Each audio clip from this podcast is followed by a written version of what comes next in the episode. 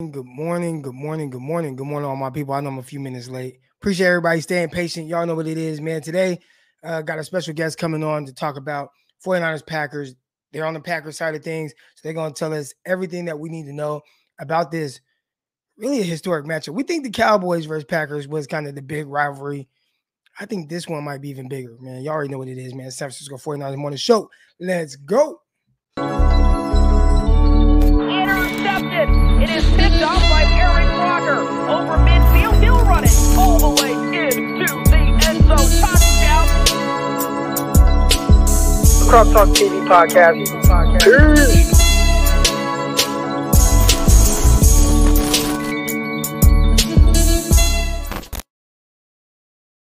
Good morning, man. Hope y'all got y'all y'all coffee ready. You know what I'm saying? I got my uh hot cocoa. I don't drink coffee.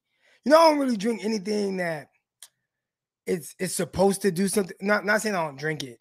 I'll I'll drink it, but I don't even know if it works. So like coffee, right? Coffee with caffeine, like it's supposed to like get you all like, you know, oh, give me woken up, get my day started. Like, I don't even know if that stuff works for me. Uh, same with energy drinks. I'll smash an energy drink and I don't feel any different. But I don't know. My I don't know. My body's different. Like I don't be feeling stuff. Like coronavirus, right? Like I know it's a real thing. I know it is. But I almost feel like I'm immune to it. I think it started.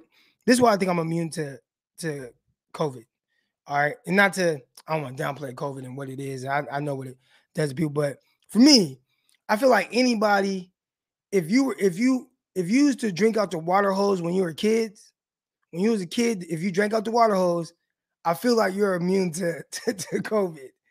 Or if you, like me, right? You know, like I lick my fingers before throwing the football. Like if you've been licking your fingers before throwing the football since you were six, seven, eight years old, I think you're immune to COVID. Oh, if you ever dropped something on the ground and you said five second rule and you picked it up and ate it, you're probably immune to COVID. So uh i don't know my body real sensitive it's like this like big callus i've built up between eating bad foods like mcdonald's and stuff and all that stuff. So i don't know maybe i have had covid maybe i haven't. Every time i got tested i haven't had it. Um i'm definitely fully vaccinated. Uh just got my booster shot. My arm is still a little sore. Had to get it. I'm going to the senior bowl. So senior bowl is in what two weeks? Senior bowl is in two weeks? A week? I'll be at the senior bowl. And not just the senior bowl. I'll be at the uh, HBCU combine as well. So I'm really excited about that. And I'm covering all those things for uh, the Locked On Network, Locked On NFL Draft. Make sure you guys listen to Locked On NFL Draft if you haven't already. Also, listen to uh, Locked On 49ers with myself, Brian Peacock. We did a crossover episode with our guy Peter. And, you know, we got this big rivalry. Talk about rivalry, right? 49ers rivalry is pretty big. And the rivalry between the 49ers Packers it's it doesn't stop on the field. It also continues onto the podcasting. So 49ers and podcast, I mean 49ers and Packers locked on on the locked on network, we're always battling right there at the top spot. Like who's gonna have the number one show for the week, who's gonna have the number one show for the year. Uh it is tight, it's tight. So there's a rivalry going on within the rivalry. All right. What I want to do a little different. I have somebody coming on in 20 minutes. I don't want to talk about anything other than you telling me like your like that moment, right? Between the 49ers Packers. Let's talk about the rivalry. All right, let's talk about the rivalry, 49ers Packers. And I want I want you to tell me about like that moment, like that was like special. It always comes back to you. It could be Brett Favre kicking our kicking the 49ers ass. It could be Terrell Owens catch, whatever it is, just that moment that kind of takes you back to being a child. All right. We'll talk about that for another 20 minutes. And then at 9 a.m. Central Time, uh 10 Eastern, 8, uh, 7 Pacific. My guy Ross Uglem from the uh, he's on from the uh, Packers report, also Bison's report. All right, so he's going to come on. He's going to talk to us about everything pertaining to the Packers. And since he's covering North Dakota State, he has great insight on Trey Lance, the type of person he is, and all that stuff. He got to watch the whole entire thing play out. All right, so here's the link in the chat. If you're on Twitter, come on over to the YouTube channel. Type in Eric Crocker, and uh, we're to talk about for about 10 minutes, 15 minutes, like just the rivalry between the Packers and the 49ers and kind of like that special moment for you. All right, so I'm gonna Go ahead. I got my headphones, my handy dandy headphones ready. Terrell Owens, first catch, Kaepernick's big runs. I mean, 49ers, for as scary as Aaron Rodgers is, and Aaron Rodgers, he, he's scary. They be kicking his ass in the playoffs. like 49ers be kicking his ass in the playoffs. Here we go. I got my, my guy Rocky Mountain Razorback, man. Here we go. I'm bringing you on now. What, what's that moment for you, man? That that that moment where it, just brings that that that childhood memory, or it could be an adult memory. Obviously, you know, you have the Kaepernick stuff uh in the last what eight, seven years or whatever that was. But what's that moment for you?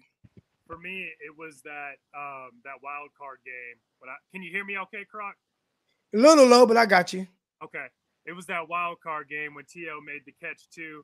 I can always remember my mama, who's not with me anymore, uh, was telling me that R.I.P. You know, over son like you know like we we can turn the channel and i was crying and crying and i was like i don't I, packers they're always beating us and uh and yeah. you know I, I wouldn't let my mom turn off the tv i was like i want to see what happens and uh sure enough to had had a horrible game drop passes all that makes the play he's crying in the end zone and i'm crying at home as a child you know and uh uh, you know, we go on and lose to the Falcons after that that next week, but uh, I think you're really low for everybody. They they said they can't hear you at all. I know I turned my headphones up when you got on, but they're having a hard time hearing you. Sorry, bro. Uh, I I'll get back into the uh, line. You get the next one then. all right. Well, he wanted us to get to the next person, but unfortunately, he's the only person that clicked in. Nobody else wants to talk about the rivalry and and just that moment for them. I'll talk about mine. All right. Obviously, clearly remember. I mean, I could picture the Terrell Owens catch like it's yesterday. All right, um, that was a big one. People talk about the drops. There was something that happened before the drop on that same drive, I believe. And I'm going off of memory because I mean, I haven't rewatched that game because you guys remember back in those days, like the games didn't come back on. It was like you watched it and then that's it. And um, Jerry Rice, he fumbled. he fumbled. And luckily, they did not have instant replay back then. So, you know, we're, we're talking about, what was that, 96, 97, 98, whenever that was, there was no instant replay. So Jerry Rice, he was getting tackled by like one or two people, got uh, the ball got punched out, and they were just like, he was down by contact. And I'm like, yeah, he was down. That motherfucker was not down. All right, here we go. Let's see if we can hear him better now. Go ahead. All right, because it's better, man. Oh, baby, that's way better. Let me try. you. oh, sorry. That's way better. That, Let's go. Um, so yeah, uh, what I was saying was, I, I, my memory is what you were just talking about that T.O. catch, man. I'll never forget uh, my mom, who was not with me anymore. Uh, she wanted to turn the TV off because she thought we had lost the game. They had already started pulling up some of the advertisements and stuff like that, like you know, closing it out. And I was crying at home. I was, I think I was like you know seven or something like that. I was crying hard. I was like, I hate the Packers. They're always beating us, and you know they kept us out and, and yada yada. And uh, my mom wanted to change the channel, and I, I was like, no, I want to see what happens. I want to see you know what goes on in this last drive. I think we can yeah. do it. And uh, you know, anyway, she was down it, and and you know Steve Young trips, almost falls down on the play, and he hits T.O. in the end zone, and. Uh, you know, a lot of people don't realize because T.O. was so cocky later on in his career you know, he burst into tears and started crying like a child as well. You know, his teammates yeah. are all hugging him. Mariucci's, you know, slapping him on the helmet, forgiving him for for having all those drops, and, uh, and that's the one memory that I'll, I'll never forget. You know, I, I got a uh, my best man in my wedding is a is a huge Packers fan, uh, and I just sent him that video the other day. Uh, so uh, you know, we're we're ready for it. so I don't know if we've had this conversation before, but Rocky Mountain Razorback, what, what, what's the story behind that? So uh, I'm actually so great question. Actually, I'm a, a, San Francisco native. I'm from Hayes Valley, but uh, all of my um, all of my family went to uh, or lived in Arkansas. A few went to the University of Arkansas. Um, you know, after my mom had passed away when I was a child, I actually moved uh, down south and to Fort Smith uh, from San Francisco. And I know you moved from Stockton to, to Arkansas, so uh, yeah. you probably know that that change is real wild, bro. And uh, uh, but yeah. Uh, you know over time I kind of got to fit in. And, and when you're in Arkansas, you root for the Razorbacks. And, and I have family that went to the school. So, uh, you know, and, and, fast forward to today, uh, now I, I, live in Denver, so the Rocky Mountains. So uh, Rocky Mountain Razorback. okay. Yeah. All right. Good. Good story. Yeah. Arkansas is a little different, man, but uh, they love their Razorbacks, and that's what I know. And I'll get you off in a second, but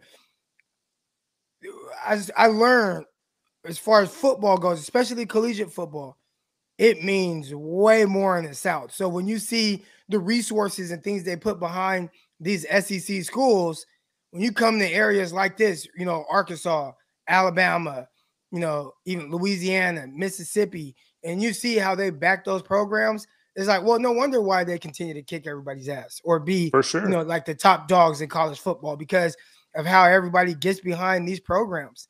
And uh, you know, even you with with the Razorback in your name, that speaks volumes to kind of you understanding what those programs mean to uh, you know, just these these areas. So uh Could I ask you two things real quick, Croc, before I get off? Of course. Of um uh you play Pop Warner in California in Stockton, right? What team were yeah. you on? The Northside Bengals. Northside Bengals. I th- man, I played for the San Francisco Seahawks. Um, I know we're close to the same age. I'm just trying to remember yeah. if we played y'all or not. And then the other nah, thing. Uh, Go ahead. Oh no, sorry. The other thing is, I, I think. Uh, did you go to Monticello? Were you a mule rider? Yeah. Yep. Yeah. My, no, my, no, no. Uh, we we were Weevil. Weevil. Oh, okay, okay, okay. Uh, I was gonna say I had a friend that uh, I played high school ball with that played down there. Uh, his name is Brooks. Uh, but anyway, just curious if you played with him. That sounds familiar. It Brooks White, familiar. tight end. Oh, I'd have to go back. Ah, and, you know, cool, it's bro. been like cool, ten bro. years. So I get it. all right, all right. I appreciate you coming on, man. For sure, bro. Have a good one. All right. There we go. We're, we got people coming on, kind of telling their memories of the 49ers Packers uh, rivalry. Now, this is the real rivalry. You know, again, got the Cowboys thing and the Cowboys ri- rivalry. They, they haven't played in the playoffs since 95. And I know to everybody in the 80s and 90s, that's the biggest rivalry. And it is a big rivalry in the sense of how I view it because, you know, my big brother, he's a diehard Cowboy fan. Yeah, me being a diehard, diehard 49er fan. Uh, but now, you know, as of late, even kind of late 90s up until now, the 49ers and Packers have played in the playoffs so many times. They played in the playoffs so many times. All right, so we're gonna get our guy Mark on and we're gonna see what Mark what what memory does he have? All right, so Mark, man, what's good, man? What what memory do you have? Morning, this rivalry goes. How far? First of all, how old are you? Me, I'm 24. So I was born like I've only seen the bad times. Yeah, you so you don't remember like the young, like the Brett Favre yeah. years, really, huh? Nah, I mean I know about it. Like I see the stories like in '96 when the uh, Packers beat us in the divisional game. It was all yeah. fucked up. But yeah, I remember those times. Like I've only seen like the highlights of it. But I mean, yeah. for me, the like turning point type stuff was like was in 2012. Caps like first started against Green Bay. Uh, like oh, when we played them in the playoffs. And I just remember like that Joe Buck call when he's like, Colin Kaepernick, what a game, you know? Even though I hate Joe Buck, you know, yeah. like, but that's something that like I'll always remember, you know. And then like for like the next couple of games after that, we just kept on dominating them. It was nice, you know. Those were some good times. I, I I got my guy Ross Uglem coming on, and we're we're gonna talk about that. And I wonder, is there anything to just like one organization just kind of kicking your ass in the playoffs and knocking you out? How does that make you feel? Do you think that there's a level, uh, you know, with Aaron Rodgers where he has to kind of get that monkey off of his back by beating the 49ers? Do you think that's like in his head, like the fact that, damn, I didn't seen them in the playoffs three times now, and each time they've knocked me out? Exactly. And then like, you know, everybody always pulls up that like highlight where he's like, "Oh, the Niners didn't draft me. I'm gonna make them regret it," type thing, you know. And but he's like yeah. going three against us in the playoffs, and then I think he's like what six and six all time against us. So like we're like his like kryptonite, you know. And I live in Chicago, so like everybody here is all Bears fans, so they all scared of him. Like when I saw him with the I own you, I was like, oh no, oh no, yeah. like I could never, I'll lose my mind, you know. And I mean, my dad, he lives in San Jose, so like my uh, cousins and uncles, they are from the Bay Area. So um, my parents are divorced. So in like 2009 was when I first started to go out to Cali, and then my cousin just showed me like all the hype for the Niners, and I was like, "Fuck, man!" I was a Bears fan like growing up, but I was like, "Man, everybody's getting old, and they only like score like 10 points a game, and then they got to worry about like defense and special teams going on. That's like boring yeah. football, you know." And I would like fall yeah. asleep watching games, and I'm like six, seven years old, and I'm like, man, it's boring, you know. But then uh, yeah. my cousin showed me the way, you know. And ever since then, I just you the way to be a 49 I mean, I still follow them, you know. I still follow them, yeah. but they ain't my favorite since like 2010. I was like, fuck that. You know? But yeah. uh, it's crazy to see like other teams like they just scared this man. I'm like, man, just hit him a couple times, that's it, man, and he will go down. and then like they're like saying like, oh, you gotta worry about the cold. I'm like, eh, it's like a mental thing, and I think like what they got the heaters and everything, you know, they're gonna be fine. Yeah. Did you? So, yeah. uh, you know, did you play football in Chicago at all? Uh, yeah, I played until high school. And how was it? You know, even in high school, I know games going to November. What was it like, kind of playing in that cold weather? Oh yeah, it was terrible. Like uh, I played wide receiver, so like you would feel it when like the ball, like my quarterback, he would throw like sometimes like when we're warming up like 45, 50 yard bombs. And when it's coming down, you're like, fuck. You like just feel like you're catching a rock. And in high school, they don't give you no fancy stuff, you know, like if you were like yeah. decent or like if your parents wanted to spend the money and got you like the the um, like the that warm up thing, like for your hands, like that pocket. Yeah, thing. hand warmer. If you were lucky to have that, you know. If not, then you would just have to like if you sit on the sideline, you just have your hands in your pants type thing, you know? And you're like, man, yeah. I'm freezing. Especially if your team's like in the playoffs, you're like, oh man. If you just sit there on yeah. the bench, you're like, oh, this ain't cool, man. But uh, nah, you, I mean, once you like start playing and the adrenaline's going, you're like, man, let's go. And then like if defense is killing it, as long as the offense, I feel like for the Niners, as long as we run the ball, uh, run the ball like in 2019 with Mostert with the like four or five tutties he had, like we'll be fine. Like just keep Rodgers off the field. We need to have them like eight nine minute like drives at least. Yeah. All right, Mark, man. I appreciate you coming on, bro. All right, for sure, man. Have a good one. All right. Stay warm out there in Chicago, Windy City. Got a couple of uh donations here. Uh, my mom and dad fight over these games. Both diehards is huge deal every year in our household in our family. Uh, we don't speak for a little bit after 49 is by four. Hey, I still I talk to my brother every day. My big brother. All right, he's four years older than me. Uh, I'm 34, he's 38. Again, we grew up. He's a diehard Cowboy fan, you know, me loving my 49ers. And we haven't talked. We we talk every day. We FaceTime every day. We see each other's face. We FaceTime every day. I got a big bald head. He got big bald head. We see each other's bald heads every day.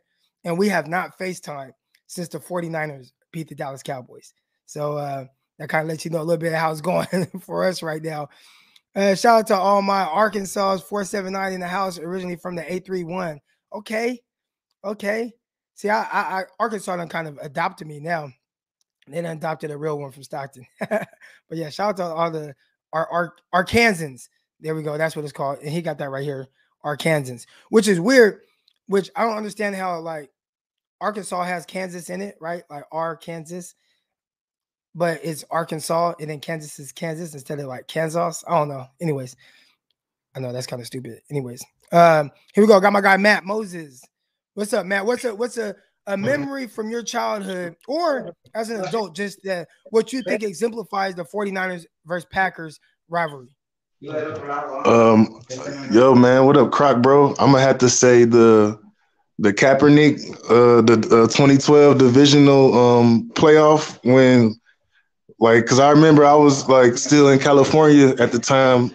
Around this is before I moved like out here to Ohio, and I remember like that whole like playoff run and everything and the nostalgia and I was just so excited, bro. And like, like this was like after like my uh my mom had passed, and my mom she was like diehard Niners every day, all day, and like you know I I kept the tradition on with her, and so like um, I was like, man, I wish she could see this right now. I wish she could see Kaepernick and us doing good. Like all the years we did bad after like, you know, young and retired. You know, quarterbacks um retired the Garcias and and so like yeah, that that that playoff win that we had when when Cap ran all over them.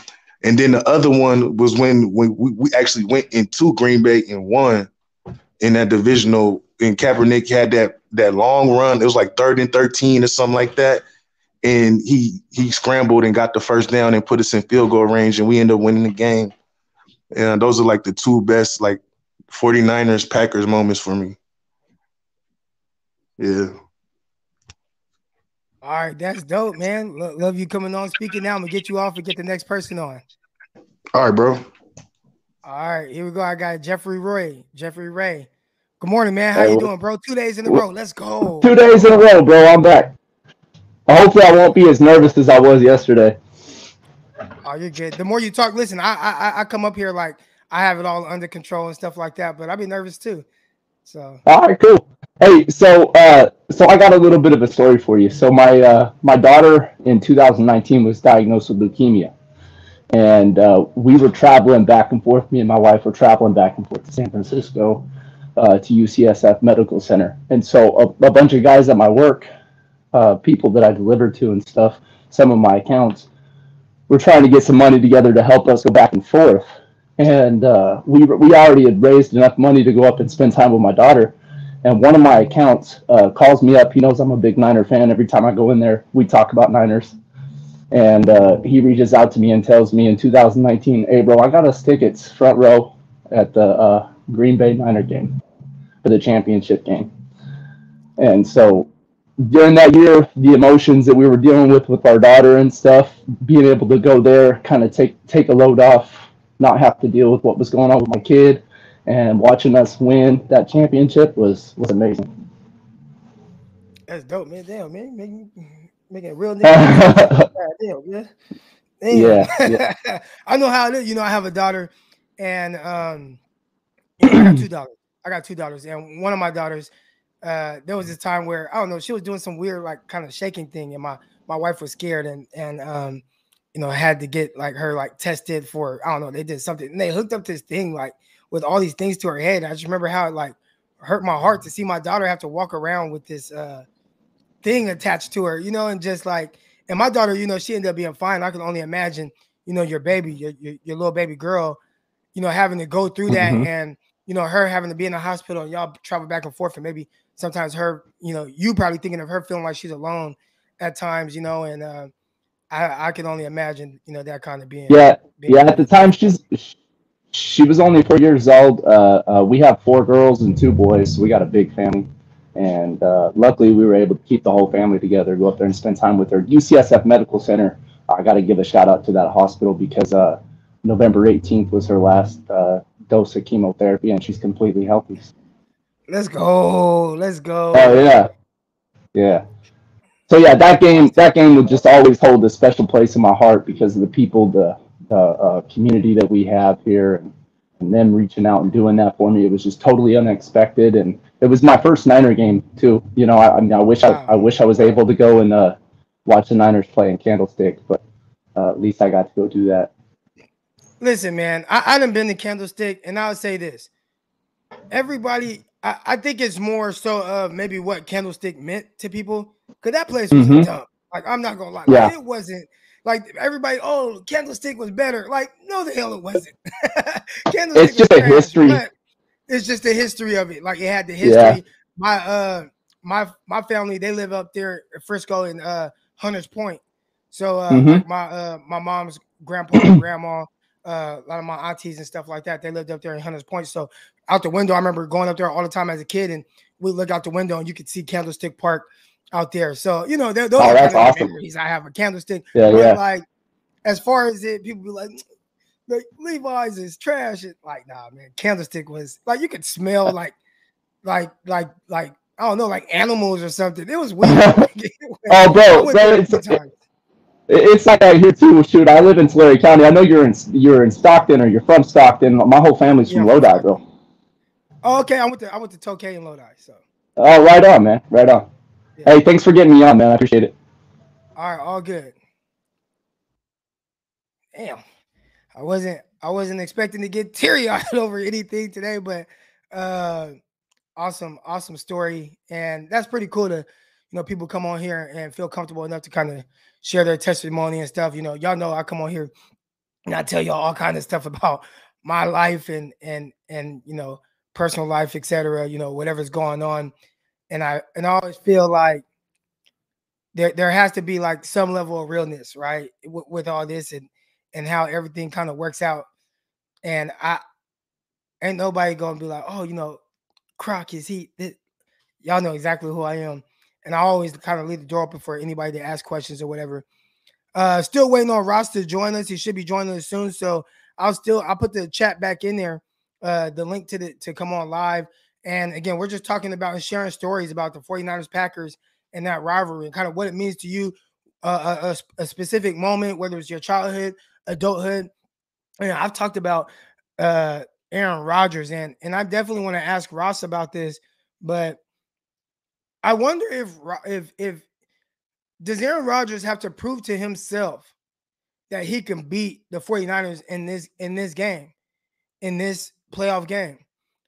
You know, he's seen the 49ers three times in the playoffs, and each year is different. Like I, I could talk about 2012. This is not the 2012 or 2013 or 2012 and 13. This is not those teams. All right. So those those those games have nothing to do with this game, aside from the fact that it's the same organization. But I do think that there is something to that, right? There is something to that in the sense of when you see that logo, like you know what it means and you know what it does. And there's kind of there's probably some scar tissue there. All right, here we go. I got my guy Deshaun coming on. Deshaun, what's good, man? Well, you, you got a rivalry story, or what? What does this rivalry mean to you? This rivalry for me is big, man. You know, my dad is actually from Hunters Point, so uh, growing up, it was Niners, Giants all day. but yeah. um, you know, for me, you know, I was born in '88, so you know, I didn't get to see the glory days, uh, you know, in the '80s, '90s. So for me, I love when um we had Justin Smith, Patrick Willis, and them boys. We wouldn't let nobody rush for 100 yards for like two seasons in a row. Like that's when I was loving it. Then we got then we got Colin Kaepernick. Man, I just remember being the most proudest Niner fan, knowing we were just we wasn't letting people do nothing. And so when we used to play, you just you loved it, man. The confidence was all in the air. And then when Pat, uh, Kaepernick came and did that sleeveless game, dude, there was no higher time for a Niner fan for me. That's dope, man. That's dope. All right, I'm gonna get you off. I see you getting that workout in, man. Lift it, lifting up weights for me as well, bro. I got you. I got you. All right. All right, here we go. Got a couple more people. I do got my guy Ross. Uh, he's on. He's about to be joining us. Let me get to the next two callers real quick. So real quick, we got uh Ch- Ch- Ch- Chili Odell. Is that right? Chili Odell. Chili Odell. Okay, there we go. Chili Odell. Uh 49ers, Packers, uh, memory. What what this uh you know this uh rivalry means to you. Talk to me a little bit about that. For me, big time. Obviously, I'm I'm older. I'm 41, so I was around for all those bad times in the 90s. We really only had that yeah. one good moment in the 90s, let's be honest. I know, right? Yeah. That's pretty much it. Uh, so I've really enjoyed just this this last decade of us being able to just kick kick the Packers' butts in the playoffs, man. It's been it's been great for me having grown up. So all the Kaepernick plays, I mean, I, I think the biggest one for me, honestly, was that Cap throwing that pick six, but then coming right back, got it, and yeah. just boom, we took over. We took over that game, which was like for me was as a guy who grew up watching those games was like, oh, we can't do this again with the Packers because we, we did that a lot in the 90s. A lot of turnovers, a lot of dumb mistakes. So I was like, not again. We got to do this. So yep. that's what's been great for me. It's just uh, seeing uh, seeing us being able to dominate them so far this last decade in the in the postseason. Awesome. And awesome. I, Thank I, you for coming on and sharing on Saturday. Yes, sir. Yes, sir. All right, I'm gonna get the next caller on. All right. All right, here we go. Got my guy Dion. It looks like Dion. Are you are you in the gym too? No, I told you to come back in. I gotta Uh-oh. go away. Uh, all right, there we go. There we go. I, I think I, I, think we got you now. It was a little. It, it sounded like you. Uh, you know, I know you're in the gym, but it sounded like you might have been in McDonald's using their Wi-Fi. I think you're good now, though. Oh yeah, can you hear me? Yeah, I got you. Yeah, yeah, man. I'm trying to knock this dad bod off, brother. I really am. I feel you. Yeah. Oh man, my, my my memories, honestly, I remember in the '90s when Brett Brett Favre knocked us off. I hated that shit. Um, and then to be honest with you, the only other memories I have of us versus the Packers is the regular season, but mainly the postseason more recently when we knocked them off. Those two against yeah. Cap and that one where Raheem Mostert ran all over their ass. Yeah. So those are my fondest memories, man. And we're gonna make another one on Saturday, baby. We got this. I know. Ain't no choices, yes, man. Sir. Everybody out there thinking that we might might lose, just put the ball in Elijah Mitchell hands and Deebo hands, and let us run them all the way uh, to the NFC Championship, baby. And we better yes, not sir. face the Rams because you know we just gonna beat the brakes off them. All right, Dion, I'm gonna let you get back to your workout, man. I'm gonna get everybody on Peace, uh, brother. In, in a little bit. All right. None but love, baby. Yes, sir. Shout out to my guy Dion. Real quick, got this contribution before I get to the guest. A few days ago, I said the 49ers cannot cover slants, uh, slant fades in cover one, and you blew my concern off. Locked on, uh, lock on pack. Uh, Peter stated how that's their strength. So I think you're talking about slot fades. So slot fades, that's tough, right? Uh 49ers got beat on the slot fade uh against the Packers early in the season. I believe it was Lazard down the right side. A Rod threw a ball in there. They called a pass interference on one on Deommodore Lenoir. Uh, that's tough because you know how Aaron Rodgers is. Anytime he sees, if he sees anything that's could be potentially a favorable matchup, he's going to check it to the right play. And 49ers, they play any kind of single high, he's probably going to that slot fade. So that's something that 49ers definitely going to make sure that they have covered. The way to kind of eliminate that, gotta run a little bit too high, but you can't run too high all game. All right, y'all, here we go, man. With no further ado, I got my guy, Ross Uglem, coming on. Ross, good morning, man. How you doing? I'm good, Croc. How are you? I'm good. You sound good. Uh, we got Ross Uglem. He's of the Packers report and also Bison's report. So we'll get you know a few comments from you on uh, Trey Lance because you know obviously he's a big storyline here uh, with the 49ers. But first, man, before we get into it, the whole Packers stuff, I want to ask you, what's your you know just one of your favorite memories, 49ers, Packers, and kind of what this rivalry means to you? Outside of when Jerry Rice fumbled. Outside no. of when Jerry Rice fumbled, yeah. Uh, you know, I mean, it, has got to be. Unfortunately, if you're a Packer fan of this vintage, it's got to be the exciting regular season games, right? The uh, the Monday nighter out in San Francisco, where where Rodgers, or no, that was in Green Bay. The Monday nighter in Green Bay, uh, where Rodgers threw that sideline ball to Equanimeous St. Brown to set up a game-winning field goal. Um, obviously, yeah. this week's, you know, this year's game where um, they were dominating for most of the game, let San Francisco come all the way back, and then uh, did their thing in 48 seconds. But I tell you what, Croc, there haven't if you're if you're Packers guy, there haven't been uh, many fond memories of the playoffs. Certainly not, uh, you know, of, of, a human of, of my vintage. Right. So that's and that's it's crazy because you know you have a guy like Aaron Rodgers and, and kind of what he's been and just how special he is, but still, like, dang, got to get this monkey off our back when playing the 49ers. And I want to ask you, I want to start off by asking that. We know how special Aaron Rodgers is, but for whatever reason, and again, I, have said it on here, the, the playoff teams that he played in 2012, 2013, definitely different than what he saw in 2019 and even what he's going to see uh, Saturday evening. But do you think there is still this certain element of like, him having to prove to himself that he can beat this team in the game that matters most? I, I, don't know. I mean, I think, you know, oftentimes we put a lot on just specifically like Rodgers, but the, the defense gave up 37 points in the 2019 playoffs. Uh, in the 2012 playoffs, the defense gave up 45 points yeah, you can ask Rodgers to score 46 and you can ask Rodgers to score 38, but is it ultimately on, you know, is it ultimately his fault? Is it ultimately his his problem? I, I don't know, you know, that that it is.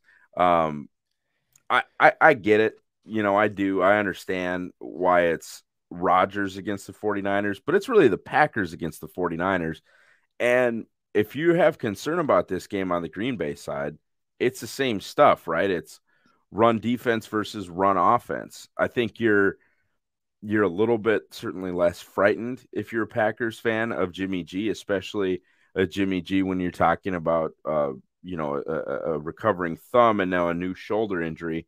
You're a lot less frightened of him than you were of of Kaepernick uh, if if you're talking about these historical playoff matchups. But it's unfortunately for Green Bay for the last four playoff or three playoff matches, this one being the fourth it's all the same same thing.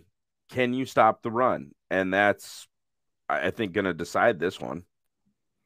You know, I want to ask you, you know, 49ers and Packers, they had a big time matchup early in the season. That was a game with a lot of fireworks. Pack, uh, Packers jumped out to a big lead. 49ers yeah. stormed back. Uh, some weird things happened. Jimmy Garoppolo threw a ball backwards. I don't know. But at the end of the game, Jimmy Garoppolo, boom, boom, boom. 49ers drive down. They score a touchdown to take the lead. 37 seconds left. Big bad man. Aaron Rodgers drives down, scores a touchdown. You know, real quick, I want to ask you, what are the differences, you know, between the, the Packers from week three and the Packers that the 49ers will see this weekend? Uh, you know, oddly enough, they're healthier, which is which sounds crazy, but is true. You know, they, they were able to get back. Um, I think Randall Cobb probably played in that game, but they're able to get back Randall Cobb, which is uh and no, he did no, he played in that game. Um, they're able to get Randall Cobb back, able to get David Bakhtiari back. He did not play in that game. I could pretty much guarantee you. I know Za'Darius Smith didn't play in that game.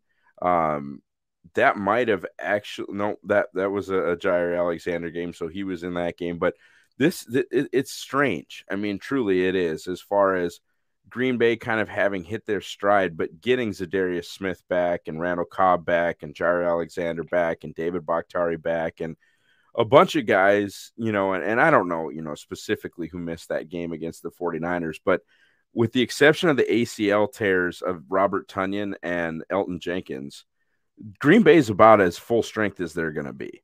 And, and, and that's when you look at the 49ers and um, you know, obviously if if Bosa clears protocol, he clears protocol, but you look at what happened to Fred Warner at the end of that game. You, you talk about shoulder and thumb with with San Francisco and and that's one thing if I'm a 49ers fan I'm concerned about is these Niners have been in playoff mode for like 5 weeks. I mean, they've been yeah. grinding with no break. Right. And I mean, and it started against the Houston Texans. Well, first you had the game on the road against Tennessee, and we all saw how that game ended. Uh, last second field goal. After that, you know, Jimmy Garoppolo then played the rookie Trey Lance, and we'll get to him. He led the 49ers to victory over the Texans, which essentially, if they don't win that game, they're not in the playoffs right now. We're no, not, not having this conversation. And then, like you said, just grinding it out against the Rams, having to come back, grinding it out against the Dallas, the way the game ended, and probably was a little bit closer than they had to be. You know, I want to touch on a little bit about uh, Aaron Rodgers and kind of what he's done this year. I think we are so we're we're so used to just seeing Aaron Rodgers dominate that I think some people don't take the time to really talk about the excellence that he plays with. You know, right now he's having an amazing year. I mean, I, I think I heard a stat or something like that. Like he's had like 20 touchdowns and zero interceptions over the last so many games or something like that. How, how does he do such a good job of taking care of the ball? Man, it used to drive guys nuts too because it was oftentimes where he would hold it and hold it and hold it and then throw it away, take a sack, things like that. I mean, he's always been careful with the football, but really I think the the marriage to Matt LaFleur has been the most important part in the sense of – there are easy access throws now where it was a lot of iso ball with Mike McCarthy and a lot of you know dangerous places to put the football. Now there are easy access throws within the offense and he knows if his 20 yard shot, his 30 yard shot, even his 18 yard shot isn't there, he knows where the tight ends are. He knows where the backs are. They have a lot of bootleg stuff with with with guys running in the flat that'll catch the ball and run for six seven yards. There's designed runs or designed throws, excuse me, to Aaron Jones that are in the offense. There are screens to Davante Adams that are in the offense. There's a lot of easy throws where he doesn't feel like he ever has to force the ball. And honestly, what I think has been the most impressive about this entire season is last year. Um, with uh, you know until the end when when Bakhtiari blew out his ACL. Last year, Green Bay was very fortunate, in my opinion, from an offensive health standpoint. Tonyan played the whole year. Adams played the whole year. Uh, they were able to get those guys both double digit touchdowns through the air. Aaron Jones stayed relatively healthy, and if he wasn't healthy, AJ Dillon and Jamaal Williams were.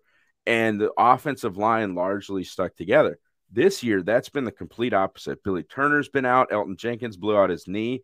Bakhtiari played one game, and that was 25 snaps against the Lions.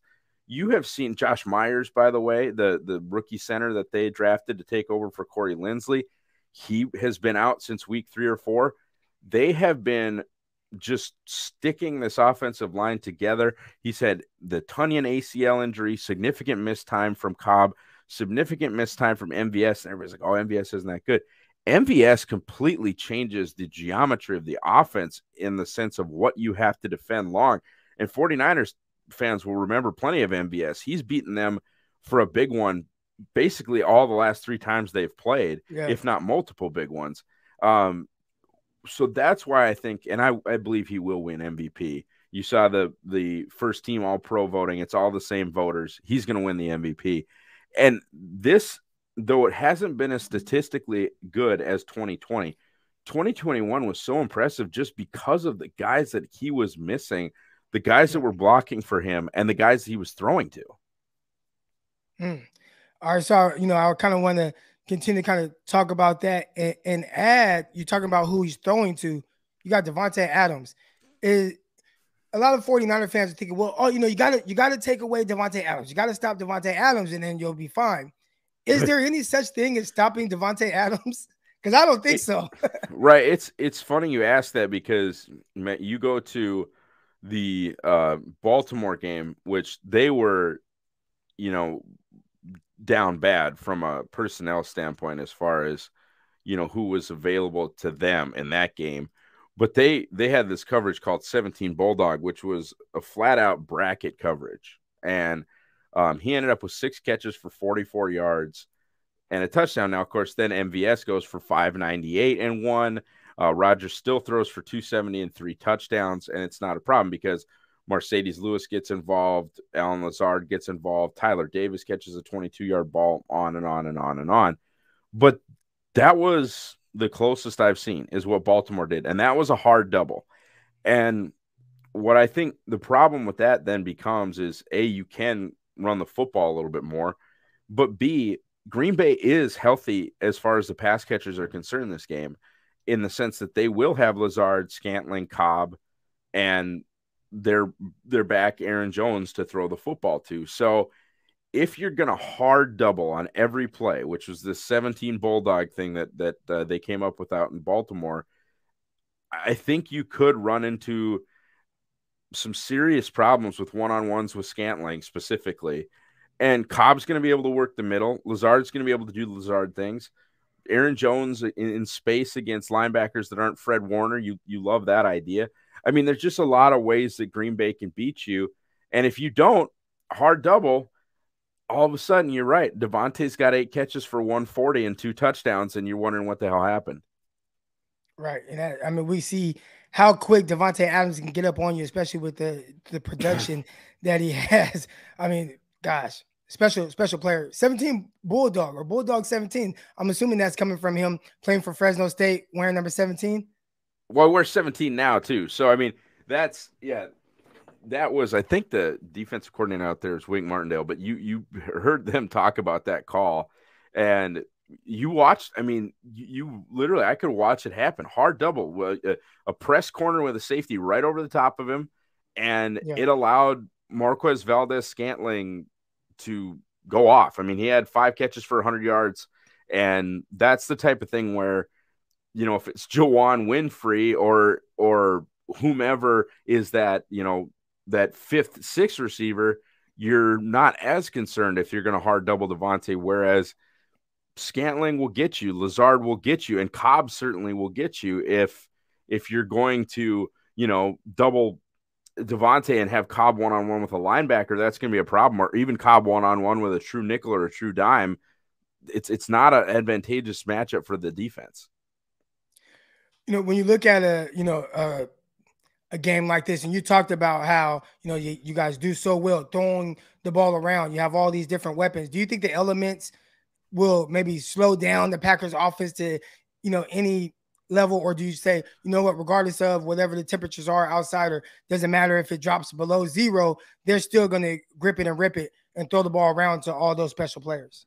I mean, I think you'll see an attempt at balance and and and you certainly see with the the 49ers, they're they're obviously in my opinion and you look at the DVOA numbers, they're second in run defense and they're just an average pass offense. They're 16th. They're the strength of their team as you saw against Dallas is probably what they do defensively. So that's going to be kind of the balance for the Packers because I've seen, for example, games like that Baltimore game where they had an elite run defense and a terrible pass offense and a terrible pass offense with guys missing. And Green Bay still was convinced that they needed to have offensive balance. Where if they would have just had Rodgers, and, and I think in that game he threw it 31 times, if Rodgers throws it 45 times, they blow the Ravens out, in my opinion.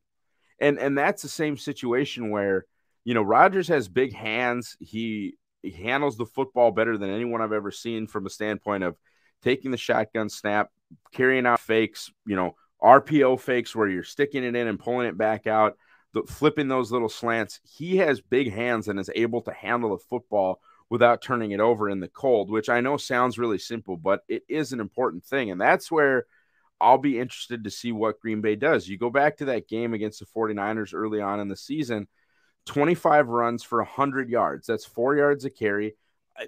It's fine, but it was really about balance and allowing Rodgers to throw it 33 times.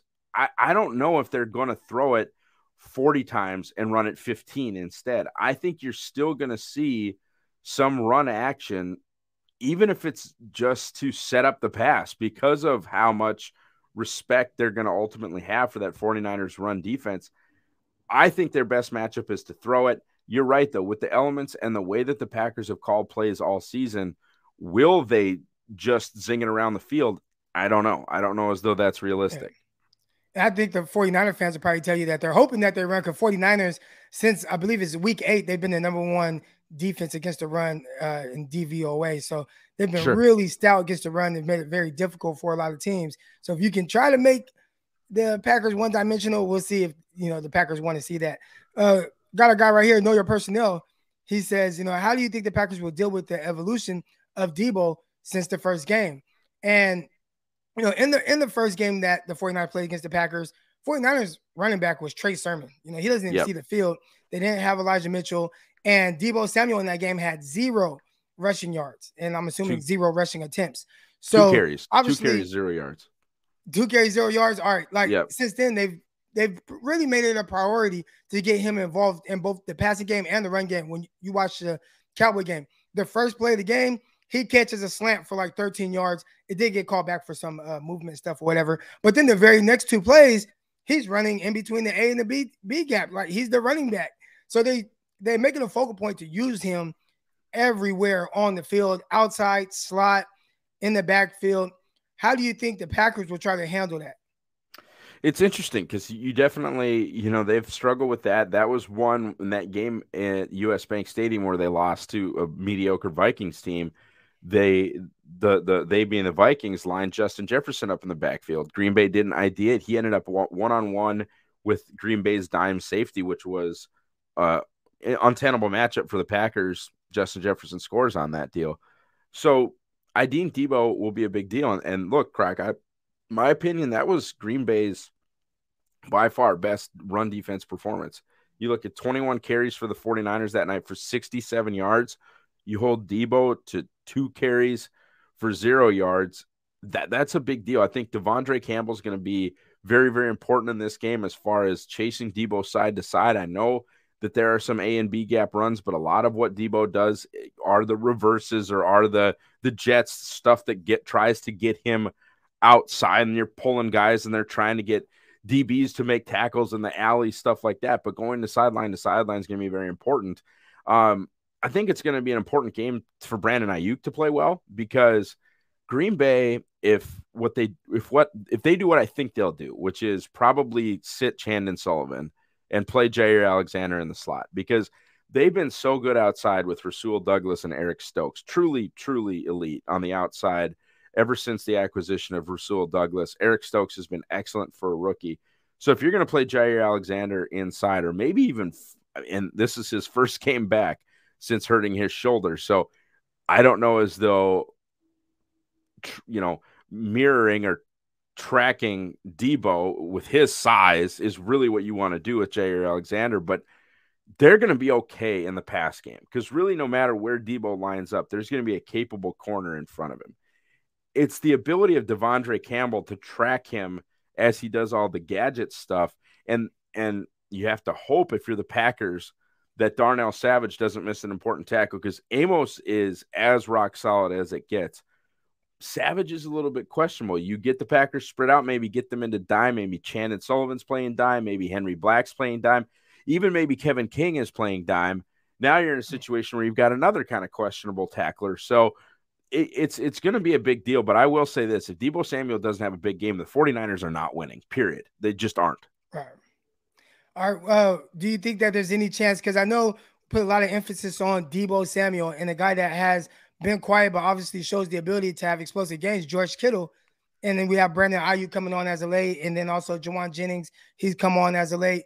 Uh, do you think that they'll say, hey, we're going to take away Deebo Samuel, but then that might leave a guy like George Kittle a little bit more one on one? And would that it be able to hurt the Packers? It certainly could. I mean, you go back to the Baltimore game that I was talking about, and Tyler Huntley had absolute tunnel vision in that game. Mark Andrews eh, eh, just just destroyed poor Darnell Savage. And and I like Savage. He's a good player, comes up with big interceptions. I think, you know, he has not had the season he probably wants to have had this year. But they put Darnell Savage and said, You take away Mark Andrews when they played Baltimore. And it went as bad as it could have gone 10 catches for 136 yards and two touchdowns on 13 targets. Mark Andrews tore them up. Now, they completely eliminated Hollywood Brown, and basically no non Mark Andrews guys did anything. So if the primary focus is George Kittle, I don't think George Kittle will have a great day, but I don't think George Kittle can be the primary focus. I think he's going to be the secondary weapon to what they're going to do with Deebo.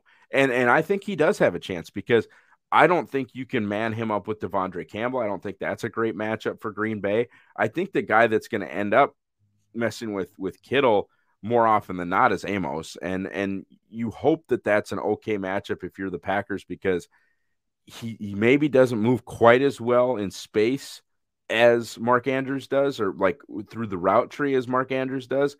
But Kittle's much much nastier after the catch, in my opinion. Yeah. Uh, and, and that's a guy that uh, you talk about fond memories of of playoff games against the Packers for 49ers fans.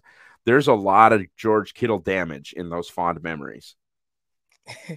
when you look at this, when you look at this game, you have a West Coast team traveling to Green Bay, and I mean the temperatures are going to be frigid, right? I know the game in 2013, it was at Lambeau Field again, yeah. frigid uh frigid. That was uh, not a very good Packers team, by the way. I, am not making excuses. I'm just telling you. No, they were like eight, seven, and one, right? They were yeah, like they were not very good. Yep. Uh, but in the sense of how the 49ers handled the weather conditions, do yeah. you think they can replicate that in the sense of, hey, we're gonna go out there and, and at least look like the weather isn't bothering us in this game? Because I think most people are assuming that that's going to be the big, the biggest advantage. I mean, outside of having Aaron Rodgers and stuff right. like that, but the biggest advantage for Green Bay is oh, it's super cold weather. But in 2013, not to say that that's the reason, you know, the 49ers won, whatever. Yeah. Yep. But it was it was similar conditions and the West Coast team traveled and still played well. Do you yeah. assume that the 49ers can kind of not say replicate that same performance, but at least perform to a point where if the 49ers do lose, it won't be because of the weather?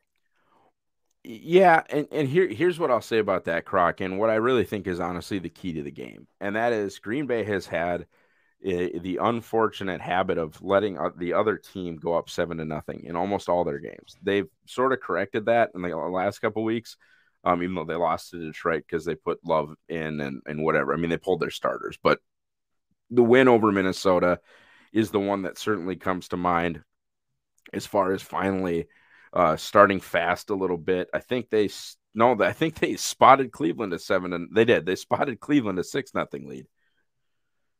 Starting fast is going to be so important for the Packers because you want the ball in Jimmy Garoppolo's hands. You want Jimmy down 17 to 3 or 17 to 7 or 20 to 7. You want that.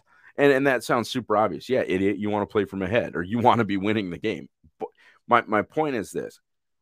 When it's that cold, as much as they're professional athletes and you want to believe that their heads are in it every down, every snap, if you're down 17-7 or if you're down 20 to 7, 24 to 10, it's a lot easier to quit when yeah. it's the wind chill is 6 or the wind chill is 7.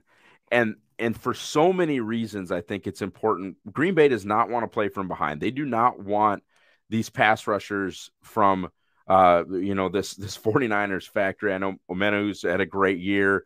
Uh, obviously, everybody knows about Bosa. They're able to get up the field if they know they can pin their ears back. And Green Bay just is so much better built from ahead. By the way, getting Whitney Mercilus back, getting getting Za'Darius Smith back, you have a fearsome fivesome of Kenny Clark as a true in, interior problem, and then the the edge guys that you can move all over in Gary, Mercilus, Preston, and Z, and it becomes a serious problem when you're playing from ahead and you know the other team is going to throw.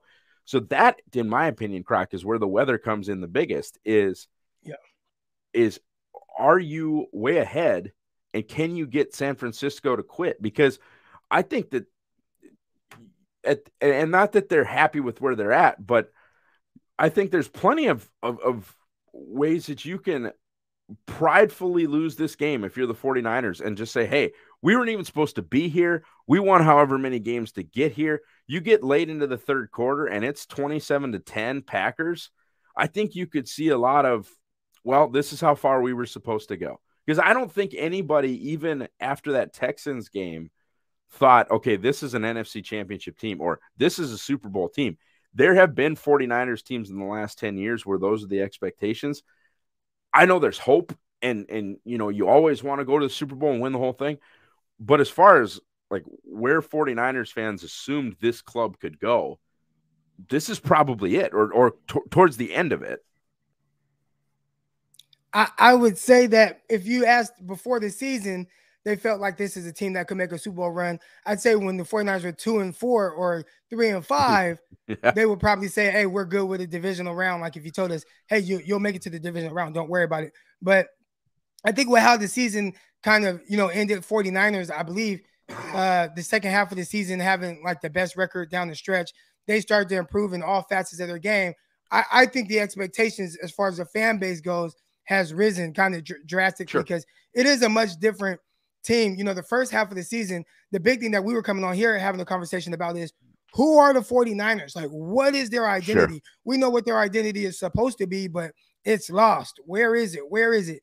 And all of a sudden, the second half of the season, they started to kind of get back to their identity. They found it, and we'll see if that continues. I do have one more question I know I want to ask you about uh, Trey Lance as well. I'm joined here, uh, if you guys are just joining us, Ross Uglem, uh, Packers Report.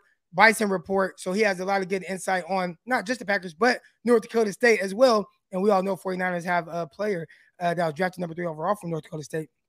Uh, real quick, I wanted to answer this uh, super chat here. Last week, Cowboys uh, guests touted their uh, ranked number one offense and thought Amari and CeeDee would ball on our secondary, seeing similar confidence. Uh, it sounds like he's saying that you are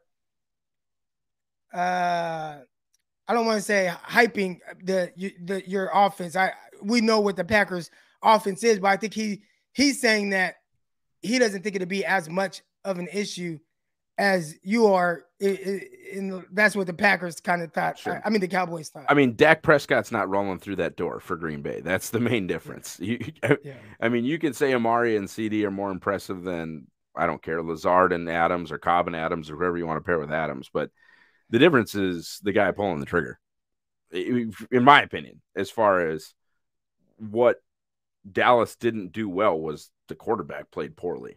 And I don't think that's debatable that the quarterback played poorly. And maybe Rodgers will play poorly, but I wouldn't bet on that.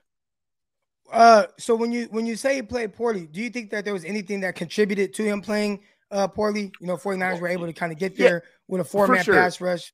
Yep. Yeah. No, I, I think, you know, specifically poor Tyron Smith, man, he was such a good player for such a long time.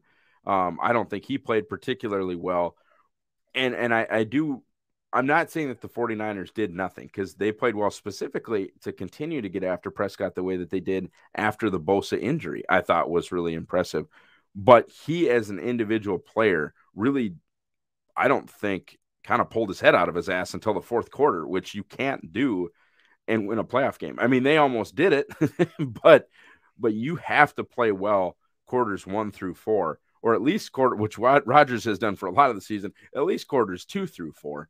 And yeah. that slow start and just missing guys and not being efficient offensively, that killed them as far as right. their actual opportunity to win that game.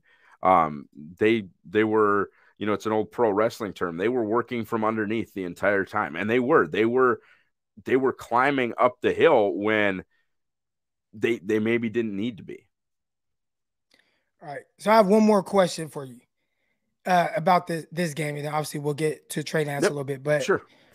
Is there anything about the 49ers that worry you? Like if you were to say, oh, for sure. if we were, you know, if uh Sunday comes, right? Sunday comes and the 49ers won, what would you say the reason? Uh Green Bay struggled to stop the run.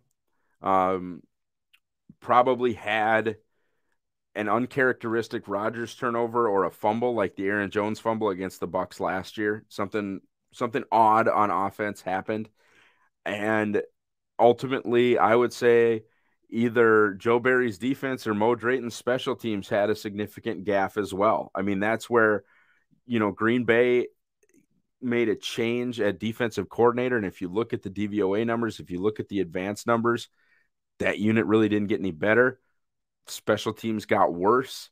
You know, I would guess that the 49ers got up into the 30s if they won the game. That would that would be my guess. And and ultimately I think that would be, you know, big couple of big Kittle plays, running the ball well. That that that stuff's scary.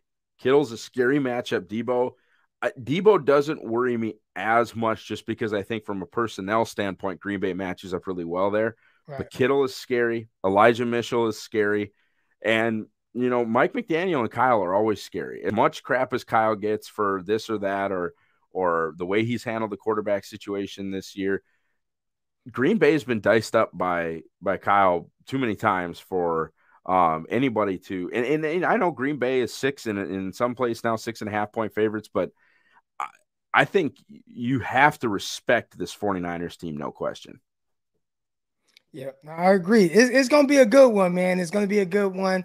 I'm excited. I, I was telling people uh, right after the game, even you know with the Cowboys game and whatnot, I actually feel like the 49ers match up better against Green Bay as opposed to Dallas, just because stylistically, from you know from that standpoint, Dallas Cowboys, uh, their defense takes the ball way more than anyone in the NFL, and that's something that worried me, especially when you have uh, Jimmy Garoppolo on the other side, which it did kind of bite us late in the game.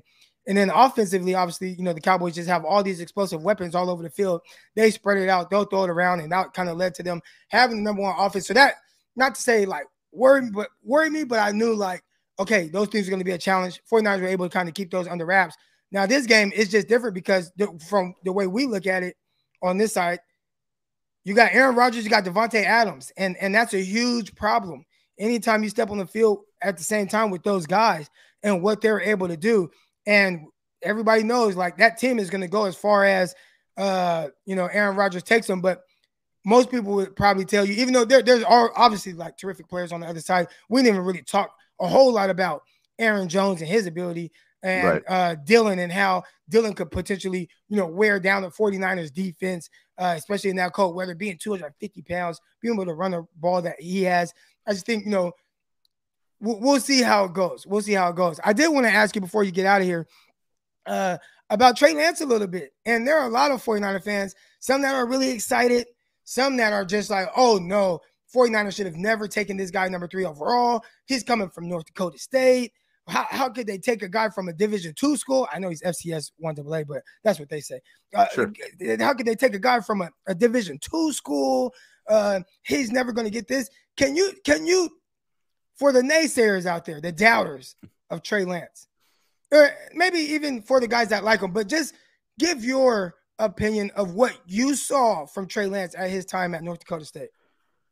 Just all the tools in the world, you know, and I think it's it's understandable to be concerned. I think it, it definitely made a lot of sense for him to sit this year. Um, I don't know if it was necessarily at all times the best thing for the 49ers, but for his individual development, especially, you know, his what you would call his redshirt sophomore season, he only got one game, and that was obviously due to the COVID nineteen pandemic. So you're talking yeah. about a kid with 19 career starts at at the FCS Division One AA level. Um, should have had a, a, showcase game at Oregon his sophomore year. That gets canceled due to COVID 19. But because North Dakota State is nine and three against the big boys, and most of those, by the way, are against Power Five opponents because no one in the group of five will play them. They know they'll lose. So you know, th- this Power Five every year is no more. They used to get a Power Five game every year. They played Kansas State, beat them, played Iowa State, beat them, played Iowa, beat them, beat Minnesota, beat them twice. You know, they would get those guys to schedule them.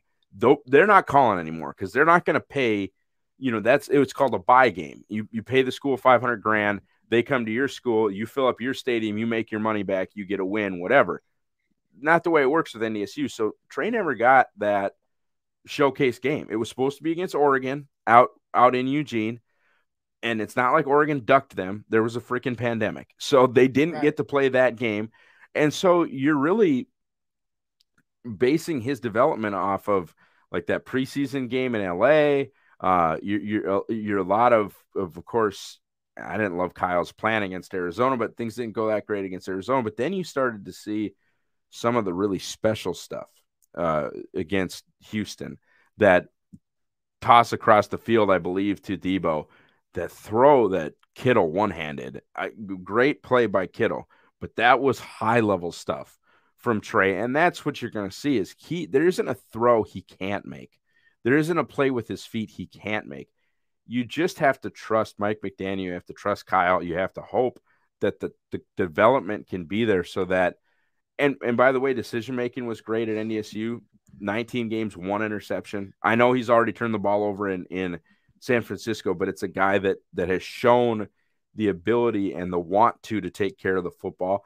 And you're just looking for him to take the layups because the the Steph Curry bombs from downtown, those are coming. The the thunderous dunks, those are coming.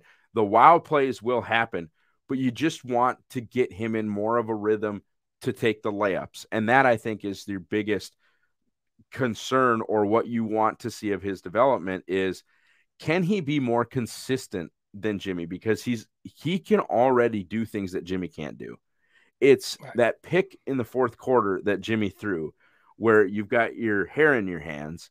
You're hoping that's the play moving forward that Trey doesn't make.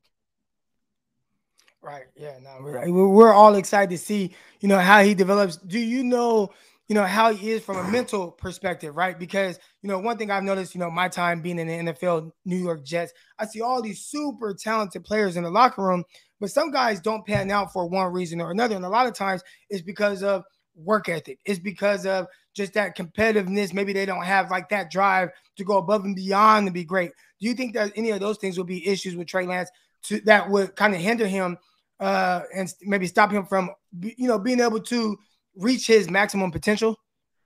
I don't, and I want to preface this, and I'm not like trying to brag or sound cool or anything like that, but like Trey and I are friendly. I've I've known I've I covered his recruitment. I've known the kid since he was 18 years old. I, I know his mom and dad. I, so this is not the most objective opinion in the world, is what I guess I'm trying to tell you. But he comes from a great family. Dad's a football coach. Mom's a rock star. Um, always very, very mentally strong. Honestly, and, and wasn't voted a team captain as a freshman, but that was his team. And that's a team that went undefeated the year prior and went undefeated with him as a starter. And that that's a hell of a culture there at North Dakota State. You can talk all you want about FCS, it's division two, it's not, but you can talk about, you know, lower level of competition all the live long day. You can even point to Carson Wentz's struggles. I don't that's fine. What I'm telling you is this kid took over one of the best cultures in football, period. Nine of the last 11 championships at their level. That's a winning culture. They understand what it takes, they understand what the work is. And he led, literally led that team. I know guys that are two years older than Trey, three years older than Trey, that looked to Trey for leadership as a redshirt freshman in that program he, he's just he's a phenomenal kid. He's a good person, and I know not everybody cares, you know, you can have assholes on your team if they win. Yeah. He's not an asshole. He's a great kid.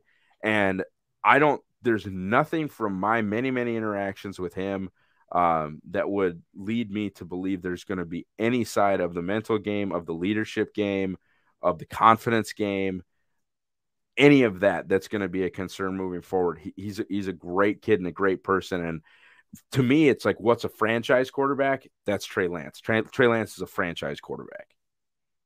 I think that's the highest compliment you could probably pay to him, man. Ross Uglem, yeah.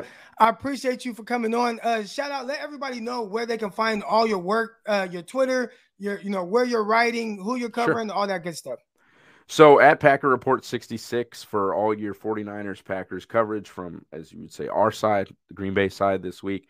Um, I'm at Ross Uglem on Twitter. And if you want to follow along with the uh, journey of North Dakota State, it's just at Bison Report on Twitter. We'll have you know, Trey features here and there. Croc saw me out uh, when Trey Lance lined up against Easton Stick in the preseason uh, out in LA. I, I, was able to go out and cover that game, and and I'll I'll probably be, uh, you know, at 49ers games in the future, just continuing to tell Trey's story because he's obviously a big deal for our university. That's where I live. I do cover the Packers, but I'm here in Fargo, and um, you know, Trey's obviously a huge deal to us and a huge deal to the future of your franchise. All right, man. Ross, I appreciate you coming on. You've been more than gracious with your time, man. Thank you. All right. Thanks, Croc. All right. All right, ladies and gentlemen. That's my guy, Ross Uglem. I I I, I see the I saw the chat. All right. One thing that I want to make sure that you guys understand is when I bring on the guest, it's not for me to tell them about the 49ers. All right. We talk about the 49ers. We understand how we feel about the Niners and their matchup against the Green Bay Packers or whoever they're playing. But I, I want to hear another perspective, and you know, you let them get that out. So what I'm going to do now is, I know it's you know we're about 10 minutes away from where we usually start, but stop. But we're going to keep it going. All right, I'm going to put this in the chat, and whatever issues that you had with the conversation and you want to talk it out, feel free. All right, so there's a chat uh, link right there to come on live and talk about it. I, I, saw a lot of people were upset with some of the things that he was saying. Uh, again, you have to understand, like that's their perspective from a Packers fan, and they, they want to give us their side, and that's why I bring on these guests so we can hear that. Just like, you know, we, we had our guy from the Cowboys last week. You know, uh, the the week before that we had the Rams guy, and most of them are going to paint the narrative of this battle in a way to where you know their team is the superior team. You know, I mean, I, I, if if I were if I were a Packers uh, reporter fan, I would feel very confident as well. You know, I, I would feel, I would feel very if the Packers are the number one team in the NFL and they have Aaron Rodgers, Davante Adams, and they got a lot of guys coming back. So if I'm them, I feel comfortable as well. Like, man, 49ers got to come into our house. Beat them earlier this year. We got reinforcement coming. We got guys that were hurt. They're coming back. Yeah, man. If I was a Packer, if I was covering the Packers or I was a Packer fan, I'd be like, yeah, man, Packers got this. Just, you know, don't turn the ball over, you know, something like that. Now, from the 49ers standpoint, I look at it as this is not, it's not the same 49er fan I think they they think they saw early in the season. And I know there have been some close games with the 49ers. This team is battle tested. And one thing about the 49ers, some of these games get how they are close as close as they are because 49ers do things to kind of get in their own way. And if the 49ers can just kind of eliminate some of that, they'll be all right. Here we go. Coming on first, I got my guy Ryan, man. Ryan, how you doing? AKA Ricky Williams. Good morning, man. Good morning. Uh I was reading the chat too. I don't think it was just like we was like mad at him, but after you see a team that's been in the playoff mode for the last eight weeks and playing some real physical football, you would think he'd just be a little more like it sounds like he's taking us very lightly. Like I don't mind him giving his perspective about how he thinks his team is going to win and all the pros that you know that they do have. But it was like, dog, you don't be the dismissive of what we've been doing. You know what I mean? And I was even thinking about the Baltimore game or even the Packers in general over this year. It wasn't like they have been a very dominant team. You know, I mean, even the game against Cleveland, they won, but Baker tossed four interceptions and the game was in the mid 20s. You know what I mean? But Cleveland was able to run the ball down their throat. Same thing with the Baltimore Ravens. Even though their whole secondary was dismantled, you missing a MVP player in uh, what's my boy name, Lamar Jackson. You still, you know what I'm saying? They were still able to keep up with a team like that. So um, it was just you know what I'm saying. And then also it's that time of the year. We just finished beating the Dallas Cowboys, then the Green Bay Packers up. So I think we were just kind of like we in playoff mode, you know what I'm saying? And we just kind of like All right, man. I appreciate you coming on, Ryan. All right, man. Peace All out. right. All right, here we go. Next person up, I got my guy Chris, aka Roscoe's, man. Roscoe's, talk to me. What's up, Croc? How's it going? It's Thursday. I'm excited. The Niners about to play on Saturday. And, you know, I keep forgetting that they play in like two days. You know what I'm saying? Like, so this is essentially kind of like Friday uh, for 49er fans. The game is coming up pretty quick. It's almost go time, man. I'm excited. I'm excited for our front four. I'm excited about our run game. I'm excited about Deebo. He said Deebo. I don't think Deebo's gonna be much of a factor. He's a liar. Deebo's going. He is worried about Deebo. There's nobody who matches up with Deebo on their team. As a receiver, yes, Jaire Alexander. But as you've seen, Diggs didn't even. They didn't even have Diggs on a Deebo like that because Deebo plays all over the field. He is not a one receiver guy. He's a like he said. I'm a wide back. So I'm not sure what he was talking about. Oh, we match. We have we match. We match up well with Deebo. The thing that really annoyed me, what he said is, uh, you know, when you guys up 27, I mean, we're 27 to 10, you know, I, it would be, you know, uh, crazy to think that y'all would quit. Or I'm like, what? We not built like that. I, that's all, all, I wanted you to tell them is cry. I, I wanted you. I know you don't, you know, go back and forth with them, but at least one thing I wish you would have said is like, nah, bro, we not built like that. We don't quit. We don't lay down. We haven't. If we was gonna lay down, it would have been when we were three and five. But nope. Every time we got down, we answered the call. We lost to the Titans. We answered the call. We don't. We don't quit. We don't lay down. We don't. We are not built like that. We are different. We're cut from a different cloth. We are beasts out here. Okay. but uh, yeah. I'm excited. No, that's that's real. And and one thing about the 49ers and kind of what was going through my mind was the 49ers don't get blown out. So exactly. it, it, so the the quitting aspect of it, I don't even think that's an that's an option. Like you said, if if there was any quit in his team, it would have been At you know, it, it would have been when the 49ers were two and four, when they were three and five. And Kyle Shanahan sticking with Jimmy Garoppolo through that time shows him, hey, we're not quitting on this season. And what if, you know, if if there was a team that was gonna quit, it'd be the Packers because they're the ones I seen quit when we played them. Like they, they, I just I did not like that comment. And another thing is, uh, Aaron Rodgers in his last eleven playoff games had eight interceptions. So I, I you know, I, as well as these Packer fans love to talk about him, Aaron Rodgers from the regular season is a different Aaron Rodgers in the playoffs. So they better brace themselves because uncharacteristic turnovers. See, he mentioned the uh, fumble by Aaron Jones, which that really set it off, you know, for the Buccaneers. But he didn't mention that first uh, half interception by Aaron Rodgers. So, uh, you know, uh, the, these Packer fans don't like to mention that. I have not seen none of them mention, like, yeah, man, you know, Aaron Rodgers actually, you know, he may not turn the ball over in the regular season, but the playoffs, he's a completely different player. So I'm excited. I hope you're excited, Croc. Oh man. Oh yeah. Oh yeah. I'm ready to go, man. I'm ready to go. I'm out of here though. You have a good one, bro. All right. All right, here we go. Next up, we got my guy Dion. Dion's back, done with the workout, huh? I see you. Deshaun's coming on too. Deshaun, he finished his workout as well. So you back home, you finished the workout. How you feeling, man? Hey man, I feel good. I feel real good, man. I had to my job requires me to go get the booster, so I got it yesterday, but luckily it's not affecting me in a negative way. Um shoulder yeah, hurt a little bit. But... Two days ago, I got yeah. my booster two days ago. Arm a little sore, but aside from that, exactly, exactly. So quickly, the only thing I had to say is the same thing that everybody else has been saying: the disrespect to Deebo. I need you to calm down, sir. I need you to calm all the way down. I need you to bring it down several notches. No one matches up with Deebo. Period. And because of that, he gonna snatch your linebacker chain. I guarantee well, Hold on, hold on, Dion. You gotta look at it from his perspective, right? Like he was saying, in in their eyes, when they mm-hmm. played early in the season, Deebo had two carries, whatever those carries were, jet sweeps or whatever yeah, it was. Yeah. He had two carries, zero yards. So So he's looking at it from the perspective of, hey, we done seen them give him carries and we shut that down. So that's yeah. that's his perspective, not knowing that he's utilizing a totally different way. You know, back there in week three or whatever that was, there was no, hey, we're just I formation, Deebo's right here, hand the ball off to him and, and let him do his thing, where you utilize yeah. him as more of a traditional running back. The 49ers mm-hmm. weren't doing anything like that early on, or a lot of the movement stuff where they motion them into the backfield and then toss to him.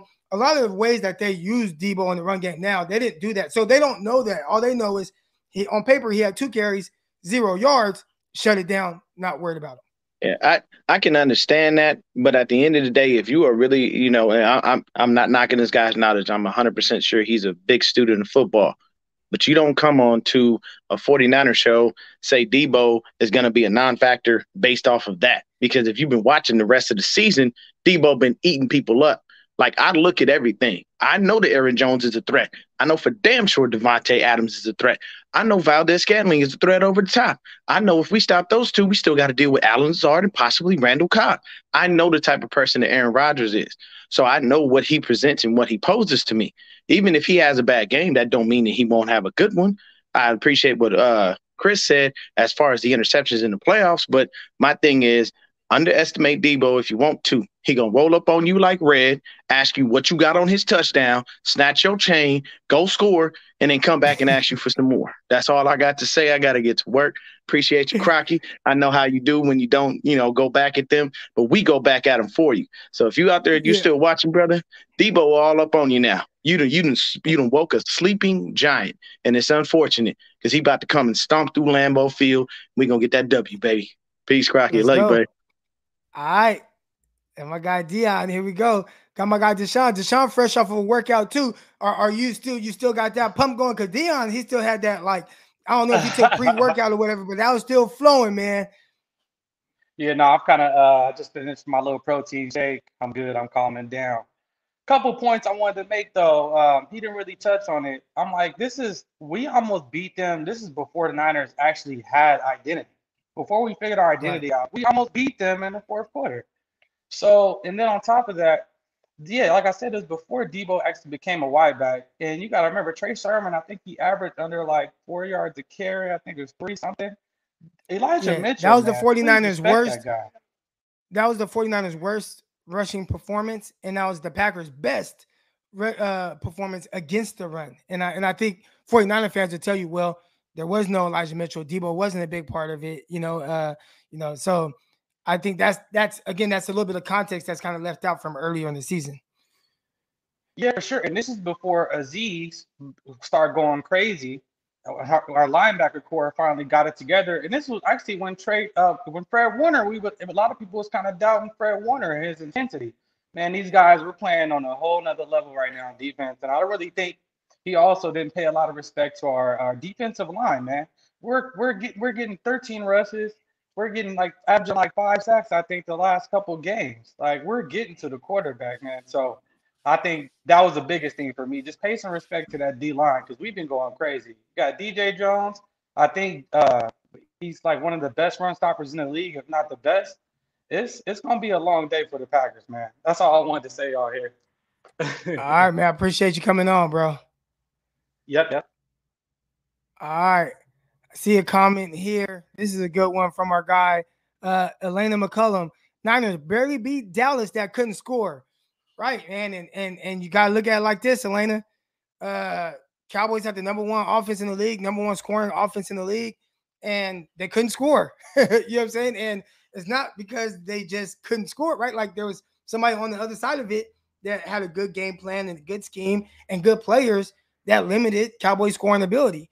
Uh, I do agree with you in the sense of 49ers barely beat them. And I've talked about it at nauseum on here that, you know, the 49ers with Jimmy Garoppolo at quarterback have a tough time kind of stepping on teams' throats and putting them away. And there were some throws that he missed. You know, 49ers were up 23 7. He had an out route wide open, Brandon Aiyuk, and he sailed it, right? And that kind of led to kind of keeping the Cowboys in the game. I think that would have been the nail in the coffin. So, uh, the good thing with the 49ers, regardless of if they barely won, they can barely beat anybody. And I think you look at how the Packers beat the 49ers early in the season, the Packers barely beat the 49ers, a team that was up uh, up after being down and the 49ers uh, drove down, scored a touchdown. They were up with 37 seconds left, no timeouts for the Packers, and Aaron Rodgers kind of worked his magic. So I think regardless of how you kind of spin it, it's going to be a competitive game. I appreciate the, uh, the comment. Here we go. Got my guy Terrence coming on and get to talk a little bit more to Terrence today than yesterday. Here we go, Terrence. Good morning. How you doing, bro? I'm doing good, Crockett. How you doing, buddy? I'm chilling, man. I'm chilling. Yeah, man. But look, man, ain't nobody worried about that fake confidence, man. That's what I was hearing. I was hearing all that fake confidence he was spewing, man. He don't believe half of the stuff he said, bro. he doesn't. He can't. I mean, come on, man. You talking about you talking about the Green Bay Packers team? When the last time they went to the Super Bowl? Last time they won it was 2009, was it? Pre- precisely, precisely. So yeah. he, you know, he acting like they they go to the Super Bowl every other year or something, man. You know, they, you know, I'm gonna tell you right now, Aaron Rodgers scared to death, man he, he, I'm telling you, he, he, he's a confident quarterback, but he's scared of that D line, and, and he probably sitting home right now. Y'all better block on Saturday night. I know that much. That's right what he's saying. You know. Do you and, think, uh, do you think that there's a sense? Because I I asked Ross about this, and do you think that there's a sense of like Aaron Rodgers having to prove to himself that he can knock off a 49ers organization? And, and I talked about like 2012, 2013. It's a different team now but still the same organization, and you still mm-hmm. kind of have that cloud hanging over your head.